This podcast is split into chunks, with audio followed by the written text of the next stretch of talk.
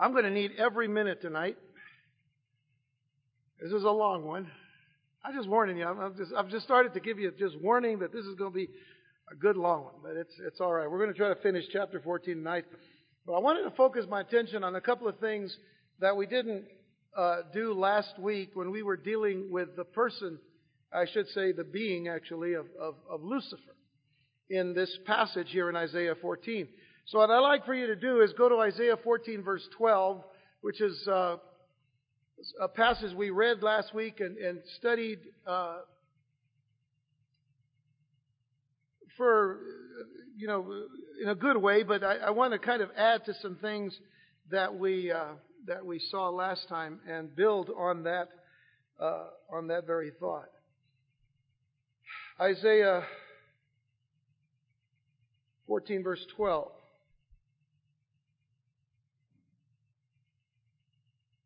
Before we read it, let's, uh, let's pray. Father, we give you thanks and praise for this opportunity to come together tonight to read and to study your word. We pray that you would pour out your Spirit upon each and every one of us. Grant us wisdom that we may rightly divide your word tonight as we deal with this particular topic of the fall of Lucifer and that which led to his, his fall from heaven, we, we pray that we will learn much from this to keep us, Lord, focused upon the cross, focused upon the death and burial and resurrection of our Lord and Savior Jesus Christ. We thank you, Lord, that you have saved us from the bondage of sin and death.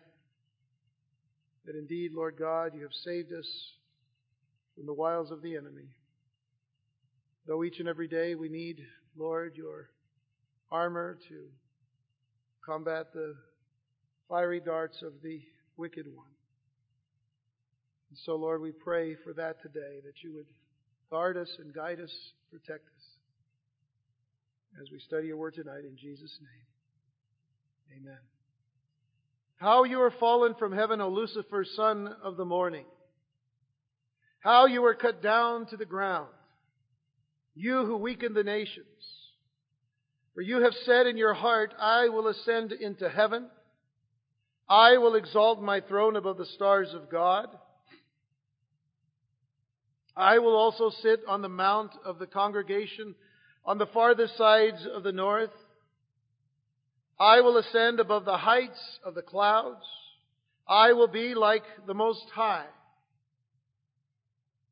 Yet you shall be brought down to Sheol, to the lowest depths of the pit.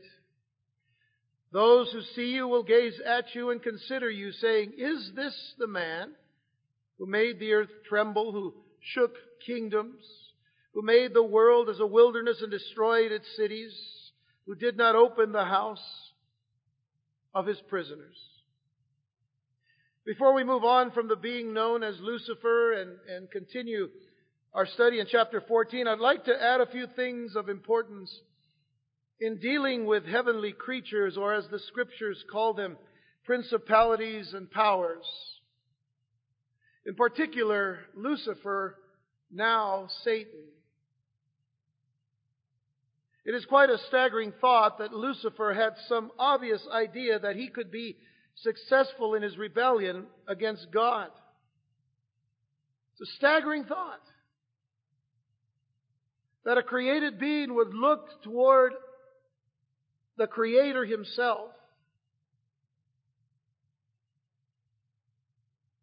and think that he had the power to sit where God sits. Now, he knew the power of God, the power of the angels who would remain faithful to God.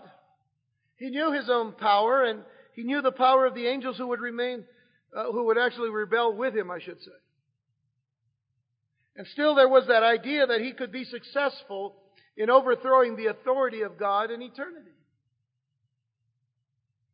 Remember now that Babylon was uh, was the focus of God's judgment in chapters 13 and 14. But we see in verses 12 and following a, a shift in Isaiah's style. A shift in the style of his writing, a shift in the style of his, uh, uh, of his approach here. From verse 12 onward, we see the, the prophet shifting gears, as it were. And rather than focus on the king of Babylon, he turns our attention to the power behind the king of Babylon. It is the power behind that king that he addresses our attention to. If we, if we go back to the statements in verses 9 through 11, we can see that the object of the voices from the underworld is the literal king. That we know. We go back, if you will, to verse 9. It says, Hell from beneath is excited about you to meet you at your coming. And, again, we, we covered this last week, but this is review. Uh, hell from beneath is excited about you to meet you at your coming. It stirs up the dead for you, all the chief ones of the earth. It has raised up from their thrones all the kingdoms of the nations. They all shall speak and say to you, Have you also become as weak as we? Have you become like us? Your pomp is brought down to Sheol, and the sound of your stringed instruments. The maggot is spread under you, and worms cover you. And those pictures there are really giving an indication that this is still focused on a literal king, a person, uh, let's say, like Nebuchadnezzar, or, or as we said last week, Bel, Belshazzar, the, uh, or Belteshazzar, the, uh, uh the grandson of, of uh, Nebuchadnezzar, who was overthrown by, uh, by the Medes. But it's interesting about these statements. Something we didn't mention last time, and I wanted to focus on that. What's interesting about these statements by those who had gone to death before the king of Babylon is that they are conscious and they are aware of their predicament. Those that are speaking are conscious and aware of their predicament, and this certainly contradicts uh, contradicts the idea and the teaching of something called soul sleep. When a person dies, they just go into this, this state of, of, of sleep and, and, and, and loss of consciousness and they're very conscious as you see them speak. Soul sleep is not a, a, a, biblical um, thing. It's not something that the Bible teaches. So this is very clear then that there's a consciousness in those who have died without God, died separated from God. They're aware of where they are. And they're aware of the predicament in which they are in. But remember that the scope now changes in verse 12. For a spirit being, one fallen from heaven, a celestial being, as it were. We said last time that there are those who teach that this passage in verses 12 through 17 is not at all connected to Satan whatsoever. But with further digging into the text, we will see that connection. And we need to see that connection. Those who say that this is not about, about Satan, and it's only uh, uh, just focused on, on, on people that have gone before, and they're using, you know, that Isaiah is using language that, that kind of makes him priestly or kingly or, or, or, or uh, angelic or whatever. Uh, they haven't done their homework, you see. There's a connection here that we need to see. Take first of all the name given. We talked a little bit about this last time the name given uh, to Lucifer. Lucifer, morning star, son of the morning, son of the dawn, light bearer. And we mentioned the name the shining one. All of these names can be attached to the name Lucifer. Comes from a word Hillel in Hebrew. The word Hillel is attached to the word Hallel, which uh, some of us know as, as uh, as meaning to give praise or praise. Hallelujah is praise to the Lord. And, uh, and so this, this one particular angel, uh, in, in effect, is, is given the name of Lucifer, light bearer, but shining one, and, and having reference as well, as we said last time, to the fact that he was one who probably stood before the throne of God and offered praise unto God. But consider, if you will, a passage that we should be quite familiar with. I'd like for you to go all the way back to Genesis chapter 3. And there in Genesis chapter 3, we run into another word in the Hebrew. In the English, it is a word serpent. We're aware of the serpent that was in the garden when Adam and Eve were there in the garden, and in reality, no other conscious type beast that could communicate as this one. But in Genesis 3 verse 1 it says, Now the serpent was more cunning than any beast of the field which the Lord God had made. And he said to the woman, Has God indeed said, You shall not eat of every tree of the garden? The word serpent is what I want you to look at and, focus upon. Because while the word for serpent in the Hebrew, which is the word nahash, nahash, is pr- primarily used to mean snake or, or, or hiss, the sound that is produced by a snake. It is also a word, and, and, and this is where the tie-in comes. It is also a word that literally means one of shiny appearance. And it is dealing with that shiny appearance, or, once again, shining one. In other words, here's another word that, that translates to shining one. As the word Lucifer translates to shining one as well. And so immediately we realize that verses 12 through 17 of Isaiah 14 are not about the literal king of Babylon.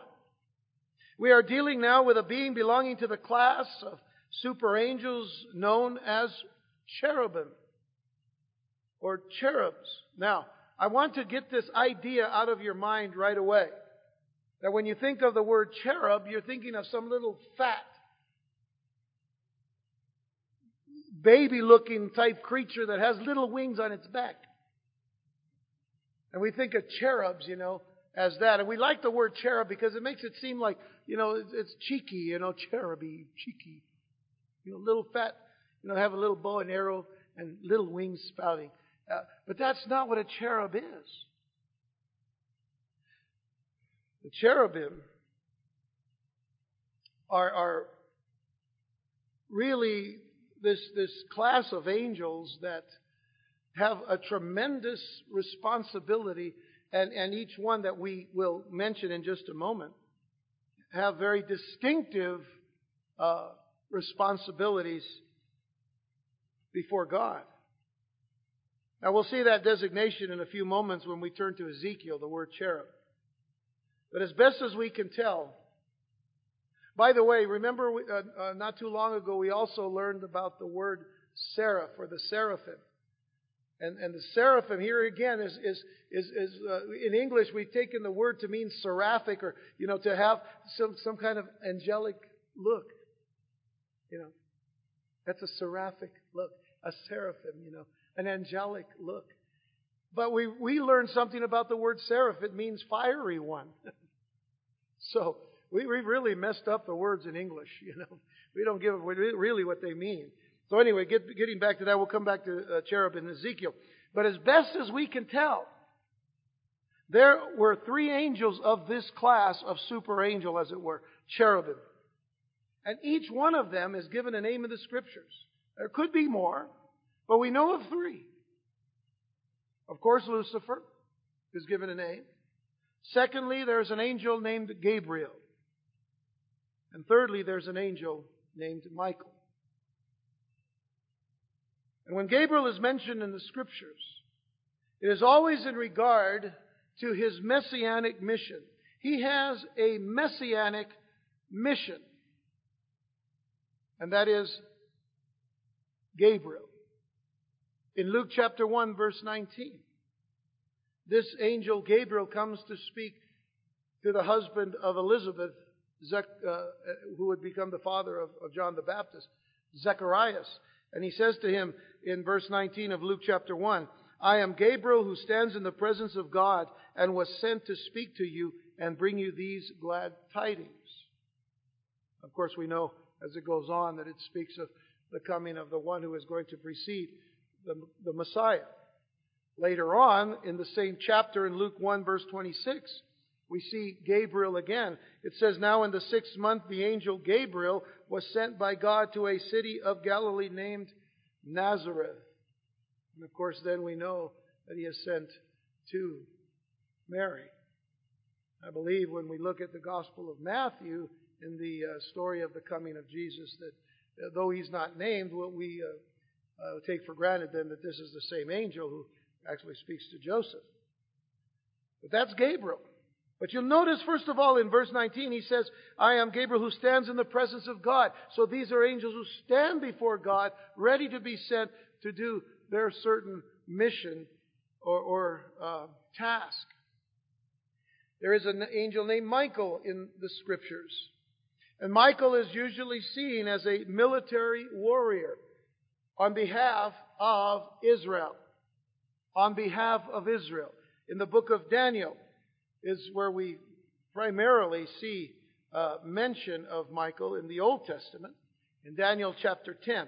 Now, this is a very interesting passage because in Daniel chapter 10, something has been mentioned early on in that chapter uh, uh, of, a, of, a, struggle that was going on in Daniel and in his prayer life uh, uh for three weeks. But now we're, we're given this, this particular statement in verse 13. But the prince of the kingdom of Persia withstood me 21 days. That sounds like three weeks to me.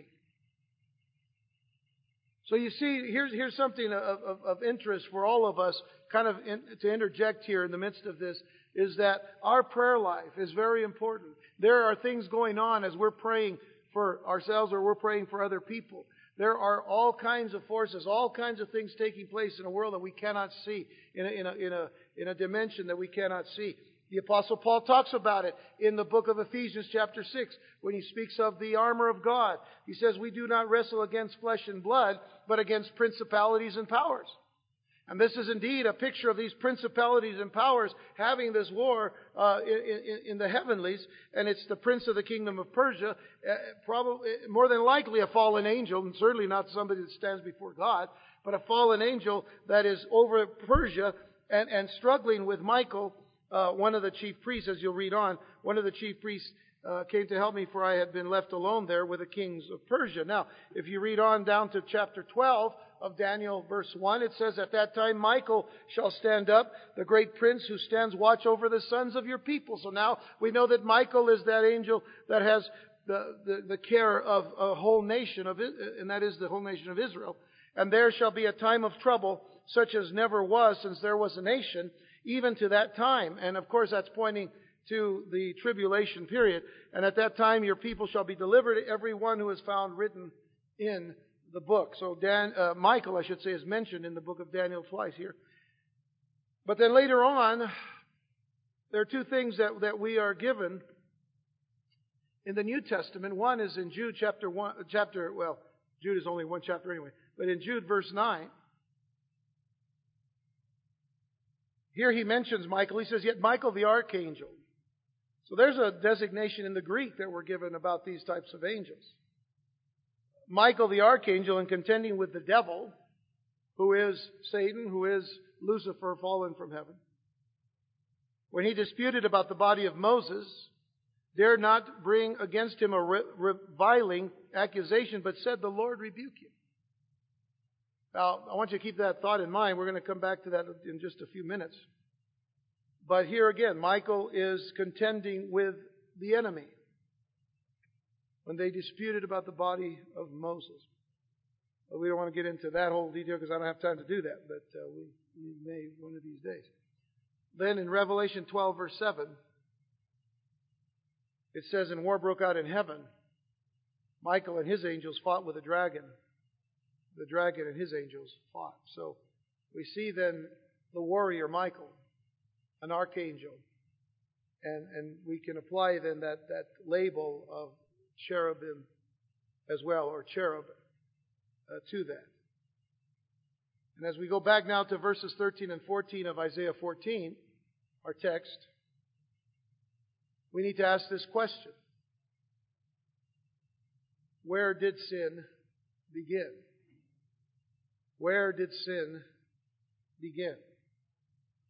Well, sin didn't begin in the garden as some people believe. We think sometimes that, you know, sin just started because of, of uh, what Eve did and being tempted. But there had to be some reason why that temptation came. To, it came from someone. It had to have come from before.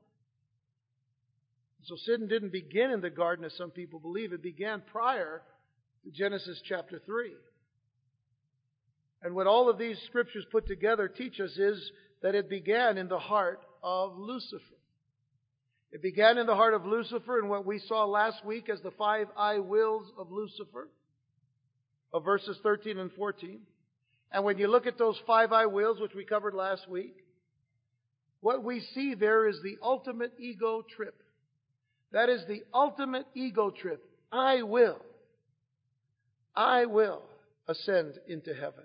I will exalt my throne above the stars of God. I will also sit on the mount of the congregation on the farthest sides of the north. North. I will ascend above the heights of the clouds. I will be like the Most High. That is the ultimate ego trip, and that has one word attached to it, and that is the word pride. Pride. And you know, when you study the scriptures, the one thing that God hates the most, the thing that God hates the most is pride. The thing that God hates the most is pride. And the thing that causes you and me the most trouble is what? Pride. That's what causes the most trouble in our own lives.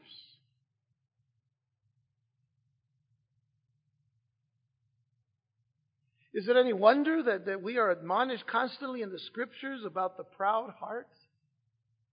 Time and time again. I wish I had time to go over every scripture. There's too many of them. I'll give you a few. Let me see how long is my list. Take, for example, Psalm 10, verses 2 through 4. Listen carefully and watch it. Look at it. Mark it in your Bible. Psalm 10, verses 2 and 4. Mark these scriptures. The wicked in his pride persecutes the poor.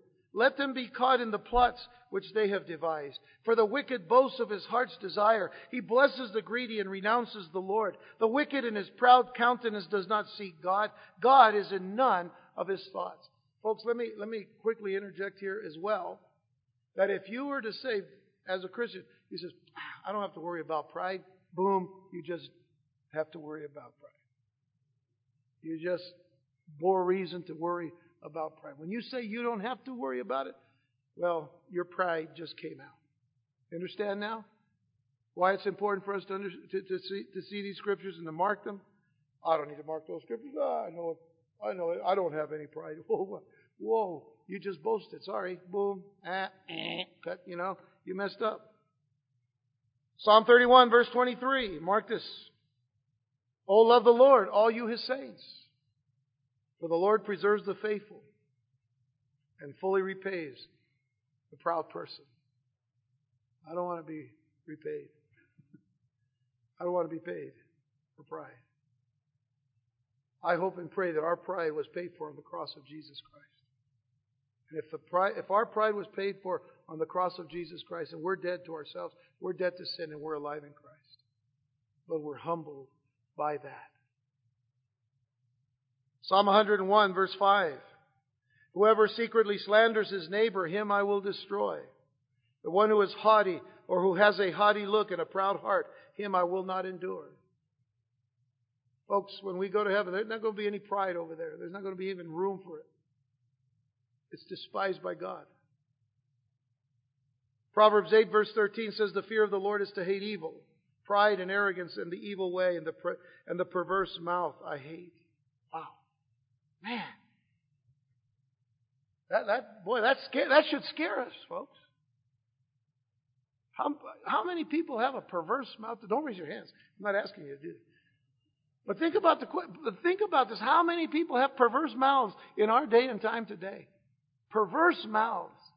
We, we, we've been watching on TV, unless you got your head stuck in the sand. You know, some comedians used to be on Seinfeld. You know, go off in some com- comedy club. You know, and, and, and railing on, on somebody. You know, it was just racial things going on and on and on.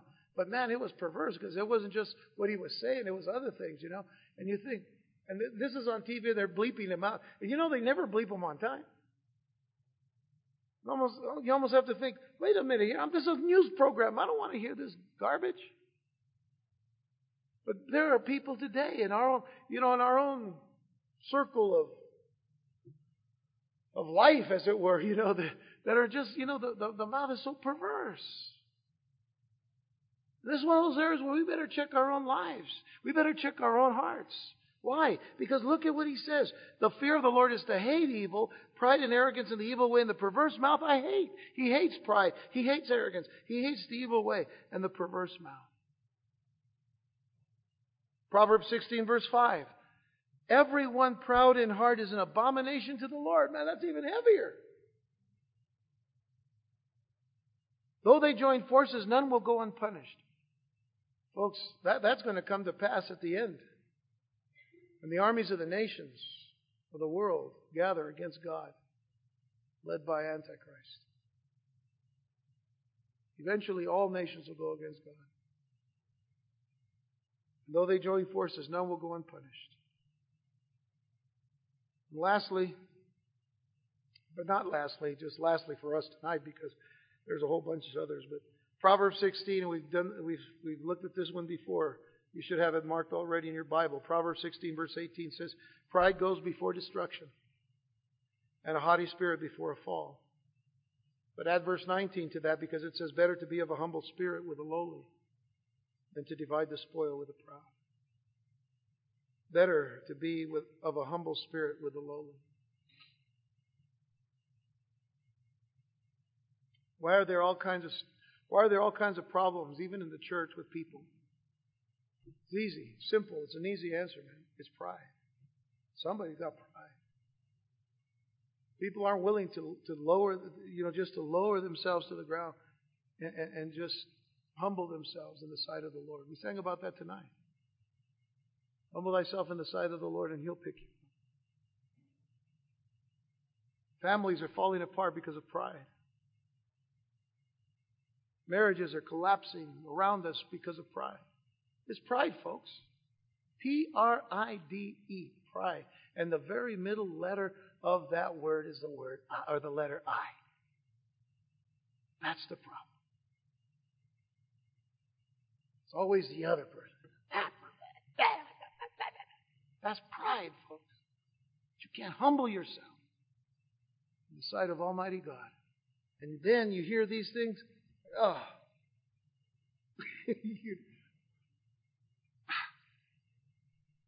why we're in such trouble right now. Well, getting back to our text. I better hurry too because I've got to finish this chapter.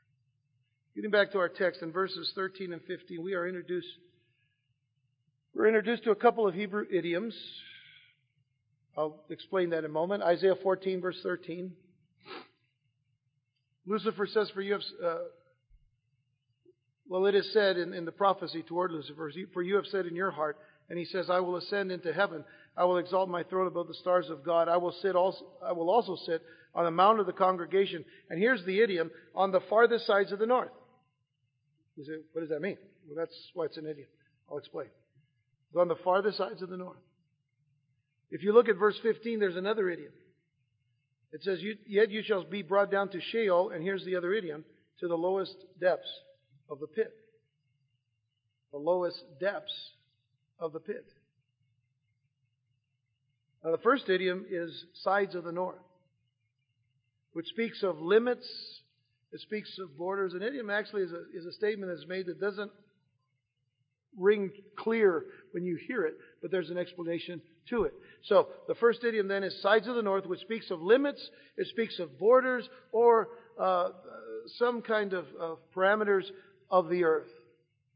It is used in reference, and this is how it's used in, in the scripture. It is used in reference to having command of the earth. Understand what I'm saying? It's used in reference to having command of the earth. In other words, it is a term, for example, used also in Psalm 48, verses 1 and 2. We used to sing this great psalm years ago. Great is the Lord and greatly to be praised in the city of our God, in his holy mountain, beautiful in elevation, the joy of the whole earth. Now notice this. Is Mount Zion on the sides of the north, the city of the great king? We would immediately think, well, the sides of the north, so it's, it's, it's talking about location in, in particular, but you have to understand that it's, it's really dealing with the mount, it's dealing with the throne. It's dealing with where God is. You see, great is the Lord, greatly to be praised in the city of our God, his holy mountain, beautiful in elevation. The joy of the Holy. His Mount Zion on the sides of the north, the city of the great king. But notice what, what, what it was that, that Lucifer said. I will also sit on the mount of the congregation. Sit on the mount. In command of the earth, in command of the parameters, when he says on the farthest sides of the north.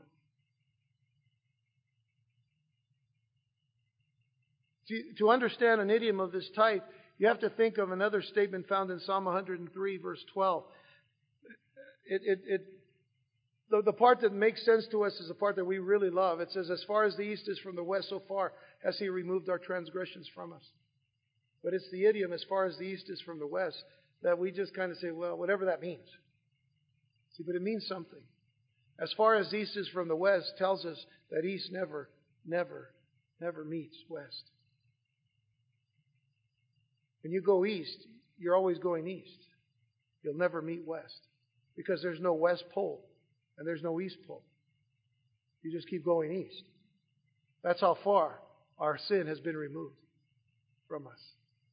You see, that, that's a beautiful picture. It's a beautiful idiom.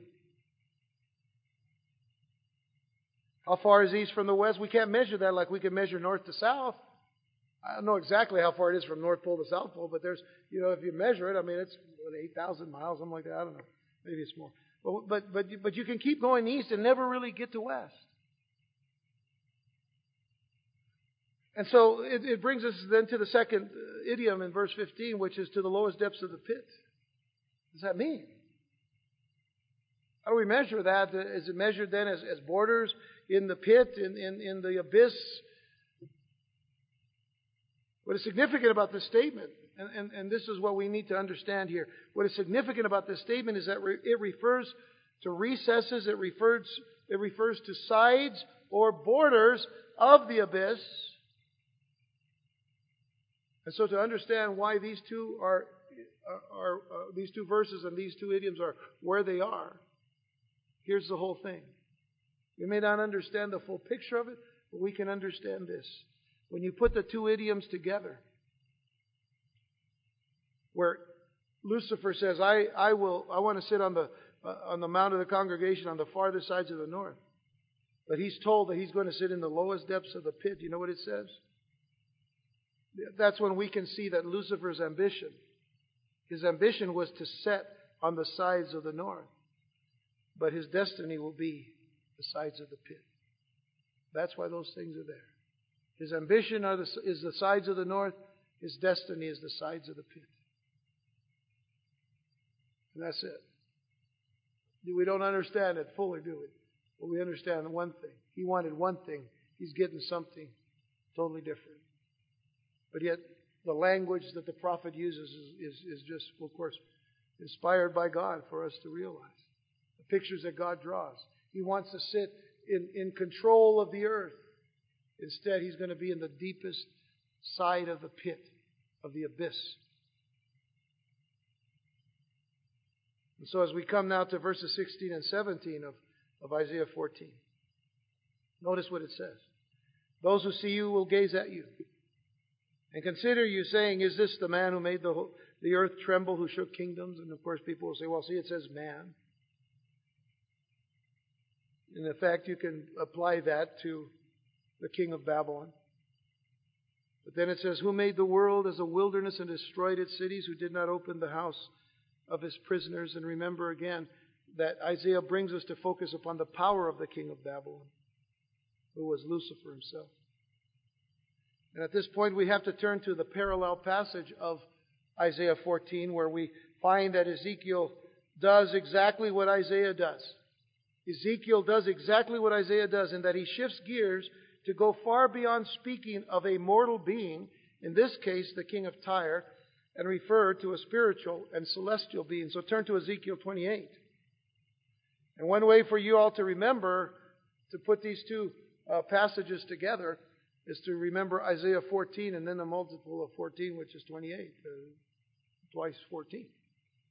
It's, it wasn't that way. God didn't design it. It's so much that way. Man put the, but, but you know, God worked it out so we can remember things. Ezekiel 28, verse 11.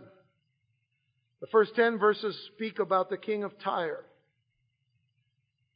In verse 11, then it says, Moreover, the word of the Lord came to me, saying, Son of man. And Son of man is really just a designation to Ezekiel uh, of, of uh, not, not so much the same as, as is spoken of to Jesus. This is a totally different thing. This is just you, son of a man. Says, Take up a lamentation for the king of Tyre and say to him, Thus says the Lord God, You were the seal of perfection, full of wisdom and perfect in beauty. You were in Eden, the garden of God. Stop. You were in Eden, the garden of God. Who was there in Eden? Think about it. Every precious stone was your covering. The sardius, topaz, and diamond, beryl, onyx, and jasper, sapphire, turquoise, and emerald with gold. The workmanship of your timbrels and pipes was prepared for you on the day you were created. Timbrels and pipes, those are musical instruments. What did we say about Lucifer? He was involved before the throne of God in praise.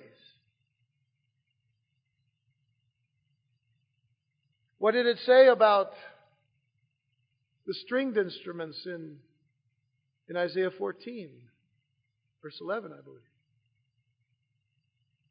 And then in verse uh, 14, it says, You were the anointed cherub. And there's the word. Who covers. I established you. You were on the holy mountain of God. You walked back and forth in the midst of fiery stones. You were perfect in your ways from the day you were created till iniquity was found in you. Where did sin begin? It began way before Genesis chapter 3. You see, when you look at these terms, the seal of perfection, you were the seal of perfection. It made it clear that he was really at the top of the heap in regards to wisdom, in regards to beauty, what he knew, what he was given to know, how he was given to be in, in the sense of his beauty on the outward. And you know what it tells us? It also tells us that, that, that he isn't stupid. And he isn't ignorant. He's not, as some Christians tend to believe, a, an idiot. You know, they call him slewfoot. Paint all kinds of pictures with words. There are those who go around on stages stomping on Satan. We're stomping out Satan today. Ah, you know. Ridiculous. Ridiculous. They don't know what they're talking about. And they don't know who they're talking about either. Listen to this description. Well, by the way, I mean, it apparently enhanced, it must apparently enhance their spiritual pride to do so. To be able to say, oh, you know, we, we're powerful over Satan. And be very careful how you say that. Much like the atheists who speak derogatorily about God. Certain Christians speak that way about, about the enemy. But did you know that the Word of God forbids this? In 2 Peter chapter 2, verses 10 and 11, Peter says, and especially those who walk according to the flesh and the lust of uncleanness and despise authority. Notice this phrase, despise authority. They are presumptuous, self-will. They are not afraid to speak evil of dignitaries. That word dignitaries is not talking about somebody who works in the State Department. It's talking about dignitaries in, in, in, in principality and power, in ruling of, of, of uh, in, a, in, a, in a dimension we cannot see. Notice verse 11, whereas angels who are greater in power and might do not bring a reviling accusation against them before the Lord. Not even angels will bring a reviling accusation against fallen angels, against demons. If those angels do not do that, why are we doing it? Going back to Jude in verses 8 through 10, we've already covered verse 9, but notice, I'm going to bring it all together here in this one thought. In verse 8 it says, likewise also those These dreamers defile the flesh, reject authority, and speak evil of dignitaries. Yet Michael the archangel, in contending with the devil, when he disputed about the body of Moses, dared not bring against him a reviling accusation, but said, The Lord rebuke you. That we can do. The Lord rebuke you. But these speak evil of whatever they do not know. And whatever they know naturally, like brute beasts, in these things they corrupt themselves. You see, Lucifer was in Eden, in the garden of God. Uh, of all the other descriptions, no mortal man could fit those characteristics that we read in Ezekiel and that we read in Isaiah. And in the garden there were three that we know of. Not, of course, not, not counting God, of course. God was there, certainly. But of those that were there, those creatures that were there, there was Adam, there was Eve, and there was the Nahash, the serpent, the shining one. And it talked about the appearance. Satan now using this serpent in a, in a, in a, in a way that we could not, never really uh, picture in our own minds and, and thoughts. It wasn't some you know, wriggly looking kind of, of like in the movies, you know, here comes a snake, you know. There was the glorious appearance. There was a glorious appearing. We talked about the fact that Satan becomes like an angel of light. He's a counterfeit, you see. But his mission is to oppose. His mission is to be an adversary against God and against God's people. And here in Ezekiel, he is described as a cherub, an anointed cherub. I hear people on TV talk all about the anointing. Oh, I got the anointing, and this brother has the anointing. Everybody got the anointing, except you people in the audience. And if you'll send your money into me, you'll be, get the anointing too. Get real. We all needed the anointing tonight to understand what God is giving us in His Word. Not for me to dictate whether I have it and you don't. I pray God give us the anointing of the Holy Spirit to understand these things. All of us. And it also brings, all of this stuff brings up another question. It brings this question up. Is evil ugly? Folks, think about the question. Don't answer it. Think about it. Is evil ugly? In what we've read so far, evil isn't too ugly. As a matter of fact, if it were, would we have so much trouble with temptations if evil is that ugly? Think about that. Our limited minds can barely understand the why of Lucifer's rebellion. But what we know for certain is that he rebelled against the sovereignty of God. And his strategy for man is to obscure the image of God in man through encouraging sin, encouraging rebellion, and to cause man to serve him. That's his plan. That's his strategy. And every time we turn our face from God and we go after the things that bless us or uh, the things that make us feel good for a time, but we're not going where God wants us to be, you know what? Where are we serving? And who are we serving? What are the greatest temptations in our life? The world, the flesh, and the devil. All three of those. And the devil uses those other two the world and the flesh. And today, the world and the flesh are so prominent it, it, all around us. The temptations are there. But greater is He that is in us than He that is in the world. If you're a believer in Jesus Christ, greater is He that is in you. Greater is He that is in you than He that is in this world. And you see, one day we'll see Satan for what he really is. And we will be amazed at how much power he actually had. We will be amazed. That's what verses, going back to Isaiah 14, verses 16 and 17 are telling us. We will be amazed at how much power he actually had. Those who see you will gaze at you and consider you saying, Is this the man who made the earth tremble? Who made the world as a wilderness and destroyed its cities, who did not open the house of his prisoners? Like the king of Babylon, he will one day be humiliated and defeated. He will be cast out of heaven and finally cast into hell. Revelation chapter 20 verse 10 says the devil who deceived them was cast into the lake of fire and brimstone where the beast and the false prophet are. And they will be tormented day and night forever and ever. That means there's no vacation. There's no time out. There's no time off from the torment that they will be feeling and experiencing for eternity.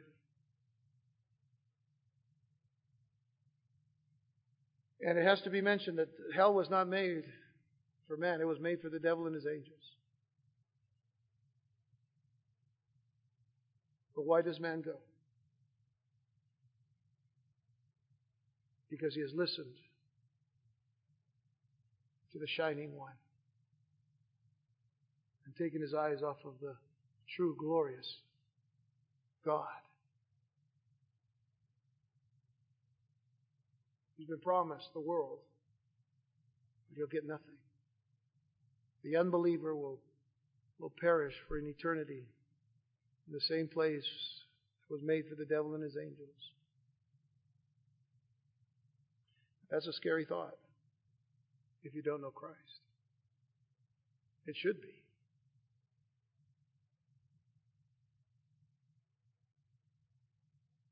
As we move on in chapter 14, we're going to do our best to finish this off tonight. But as we move on in chapter 14, we come to the bloody destruction of Babylon. Let me read verses 18 through 23. Very descriptive as we read it. It pretty much describes itself. I'll comment briefly on these passages. All the kings of the nations, all of them sleep in glory, everyone in his own house. But you are cast out of your grave like an abominable branch, like the garment of those who are slain, thrust through with a sword, who go down to the stones of the pit like a corpse trodden underfoot. It's not a great picture, is it? You will not be joined with them in burial because you have destroyed your land and slain your people. The brood of evildoers shall never be named. Prepare slaughter for his children because of the iniquity of their fathers, lest they rise up and possess the land and fill the face of the world with cities. For I will rise up against them, says the Lord of hosts, and cut off from Babylon the name and remnant and offspring and posterity, says the Lord. I will make I will also make it a possession for the porcupine and marshes of muddy water. I will sweep it with the broom of destruction, says the Lord of hosts. In this relatively brief section, Isaiah returns to focusing on the literal king of Babylon. He is given a dishonorable burial. That's the picture there. A dishonorable burial and cast out of his grave like a rejected branch. But it is given that picture because it is in contrast to the branch from the stump of Jesse, which would bear an, abund- an abundance of fruit. And we know who that is. That's Jesus. We read it in Isaiah 11, verse 1, where it, where it says, There shall come forth a rod from the stem of Jesse, and a branch shall grow out of his roots. And that branch is going to be fruitful, the branch of Christ. The contrast is given to us here of the king of Babylon. He's going to be like a stump, going back over to um,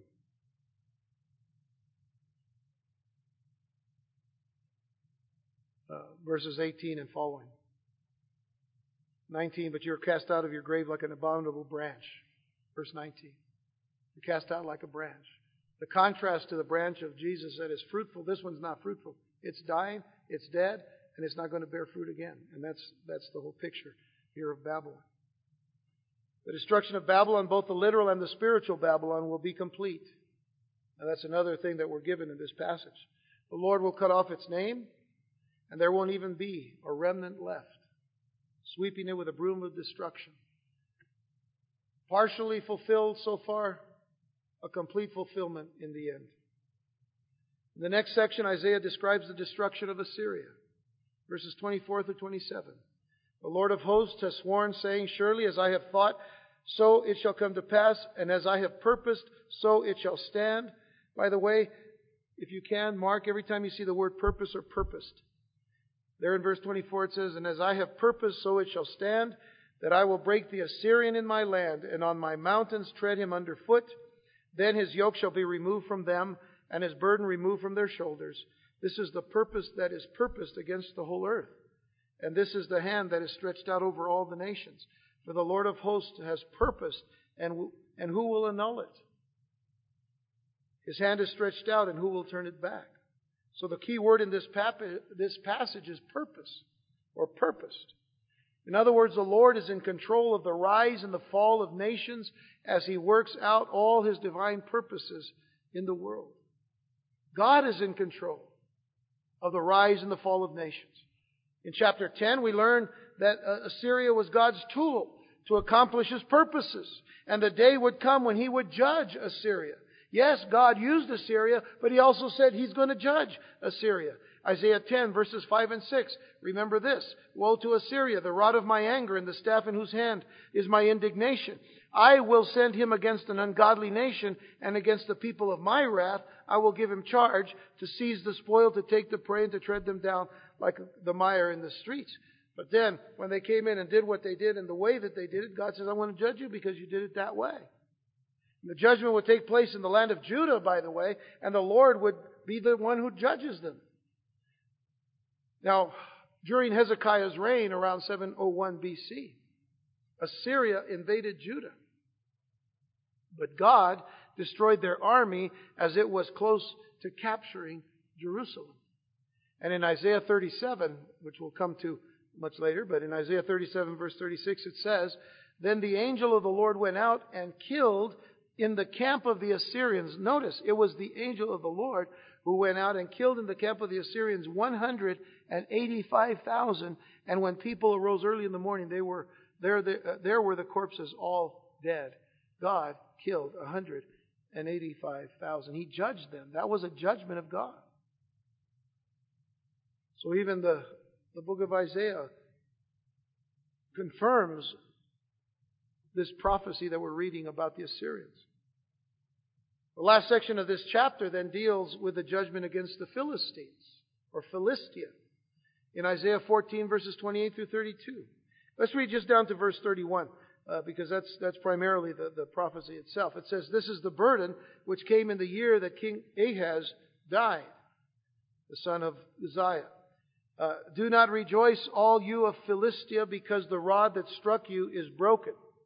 For out of the serpent's roots will come forth a viper and its offspring will be a fiery flying serpent. The firstborn of the poor will feed, and the needy will lie down in safety.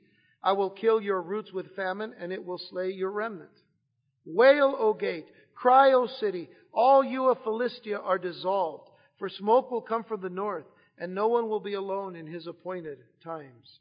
What will they answer the messenger of the nation? Well, I wasn't going to read it, but I'll read it anyway. What will they answer the messengers of the nation? That the Lord has founded Zion, and the poor of his people shall take refuge in it. So there are those who believe then that the rod that struck Philistia, as we read in verse 29, that the rod that struck Philistia was Israel, while others believe that it was Assyria. In either case, the Lord would not want the Philistines to glory in the breaking of that rod. Now, the breaking of the rod means that, that the rod would be the one that God used, you know, to uh, uh, to bring down Philistia or to keep them down.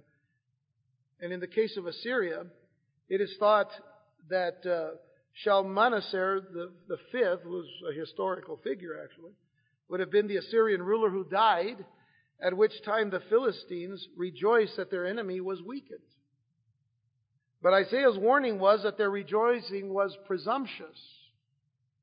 Assyria's new king would be worse. In other words, whatever king came out of Shalmaneser would be worse than the one uh, that, that was dead. And Isaiah compared the dead Assyrian ruler to a snake that gave birth to an even worse serpent, that flying serpent. So, in other words, the Philistines were doomed. And they were rejoicing because, you know, the, if it was the Assyrians that they were talking about, then they were rejoicing because the Assyrian king had died and, and their nation was weakened, but God would come after them with a stronger one. On the other hand, if it was Israel or Judah, then the prophecy is referring to Uzziah, the king of, uh, of Israel, and, and, and Ahaz, which, which caused Philistia a lot of problems, actually. But later it would be Hezekiah who would come causing them more damage after the Philistines rejoiced that Uzziah and Ahaz were both out of the way. So the point of the matter is this: they're they're they're rejoicing because you know these, these other people's king, you know, died, and that would weaken their their particular nation. But God says, don't rejoice over that because I'm still coming to get you, and whatever comes out of them is going to be stronger than you could ever imagine. So with that in mind, that's the last part of this chapter. So lastly, you'll note then that the Lord would give a special word of assurance for his own special people, Judah. For what he says here in these last few verses is that even the poorest of the poor would have food and safety. And Zion would be delivered, but the Philistines would be wiped out by war and famine. The Assyrians would come from the north, as we saw in verse 31. If you'll notice, the cloud from the north or the smoke from the north, the Assyrians would come from the north, and the gates of the great cities of the Philistines would not stop them. So the Assyrians then would be that, you know, army, and, and so therefore I, I think it's more really Assyria than it is the, the Judah that it was talking about as far as the, the serpent. Lastly, the messengers from other nations would inquire as to what was happening. Hence, verse 32. It says, What will they answer the messengers of the nation? That the Lord has founded Zion, and the poor of his people shall take refuge in it. So the messengers from other nations would inquire as to what was happening, but the news, the news would focus on Judah and on Israel and not on Philistia. God's deliverance of his people was the real news. Not Assyria's conquest of Philistia. God's people being delivered was the real news. And it brings to mind a question as we close tonight. Will the news media today ever give the Lord credit for its care of his people, Israel? Think about the question because I've never heard one good thing ever mentioned on, on most uh, news agencies or most news channels, any good thing about Israel. Well, some are a little bit more fair than others. But most of what we consider or call the liberal media hate Israel and uh, never speak well of it. And yet here, we're told that the real news is God's deliverance of His people. The ones who should know that more than anybody else are God's people who live today who know Jesus Christ and who have a love for God and a love for God's people, a love for Israel. And we will search the scriptures to find every scripture that has the news about God's redemption of Israel, of God's restoration of Israel, of the very fact that today Israel exists not uh, as a fluke, it, it, it exists today because God has been faithful to keep His word when He said that Israel would once again be in their land. They are there. Now, they're not quite in all the land that they that they need to be in, but that's for a time yet to come. But the news is God delivers His people. That's the news. And it isn't that one nation is destroying another because they deserve it. The news is God delivers His people. The Lord has founded Zion and the poor of his people shall take refuge in it. Some of that is being actually fulfilled today. The many who are coming into the land of Israel from places like Russia, even Ethiopia, many other places, they're coming and they're being taken care of. They're taking refuge in the land that God said was theirs. That's news. But the news is only going to get better. Well, let me just put it this way. It'll get worse before it gets better, but it is going to get better. Because God is faithful to keeping His word. Let's pray.